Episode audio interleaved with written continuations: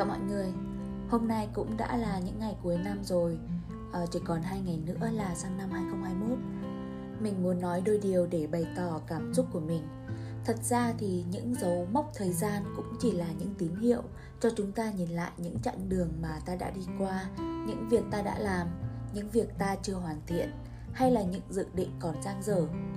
Cũng có thể chỉ là những tín hiệu để ta biết là ta cần phải xem lại bản thân mình ta đã làm được những gì cho bản thân mình và cho những người khác. Nhiều người sẽ nghĩ làm cho chính mình còn chưa xong nữa là còn thời gian đâu nghĩ cho người khác. Mình thì nghĩ nếu có thể làm được gì cho người khác dù chỉ đem lại cho họ những tiếng cười thôi cũng tốt rồi.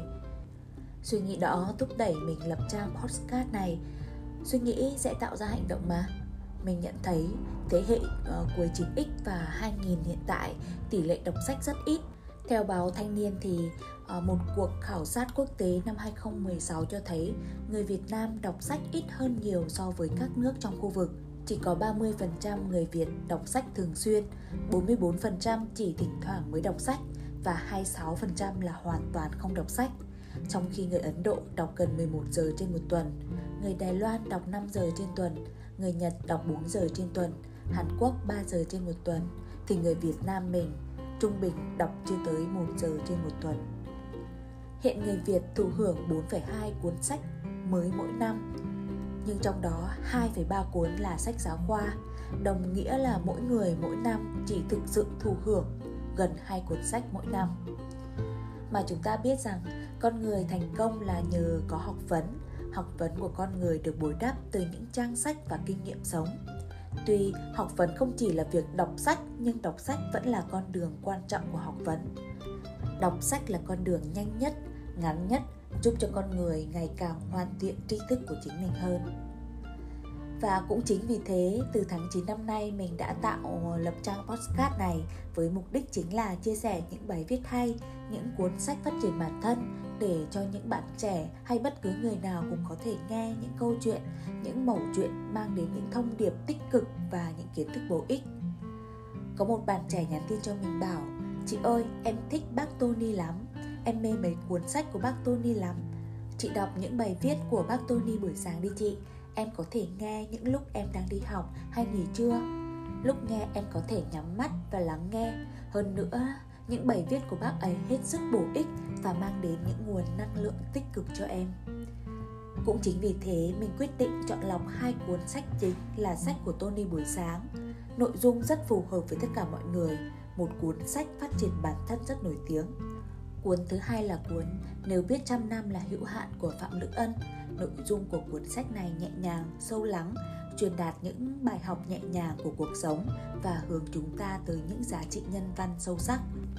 Bên cạnh đó, mình còn bổ sung thêm những mục góc thơ vì mình thích thơ mà và những mục góc nhìn được trích trên những trang website chính thống với sự chọn lọc của mình nhằm truyền tải cho mọi người những thông tin bổ ích nhất trong giới hạn khả năng của mình.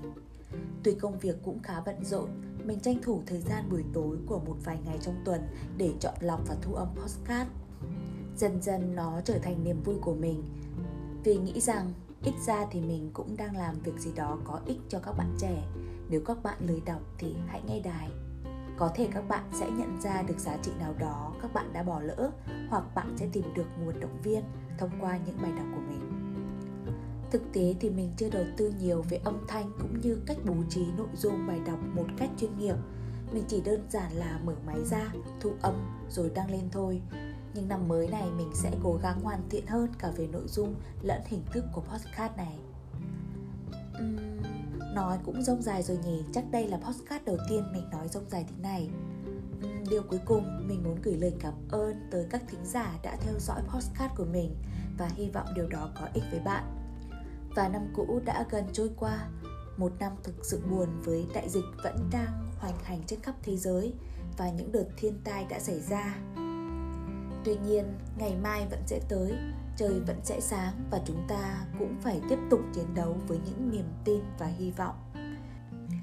Mình xin gửi tặng mọi người bài thơ của nguyễn thiên ân với tựa đề bây giờ, lúc phải sang trang ngoảnh nhìn năm cũ sắp qua, dăm lần giật thót, mong là thoáng mơ. Rủi may nhiều sự bất ngờ, mỏng manh mất được, thẫn thờ có không? Bàn tay còn ấm hơi cầm, trái tim đã kịp ươm mầm bão rông. Bao lần lạc giữa đám đông, nói cười như thể mình không là mình. Bóng đêm vừa ngắt nụ quỳnh, thì trong chớp mắt giật mình ban mai điều gì nặng trĩu hai vai? Một đôi mộng ước hay vài giờ giang? Bây giờ lúc phải trang trang gửi ta năm cũ muộn màng cái ôm.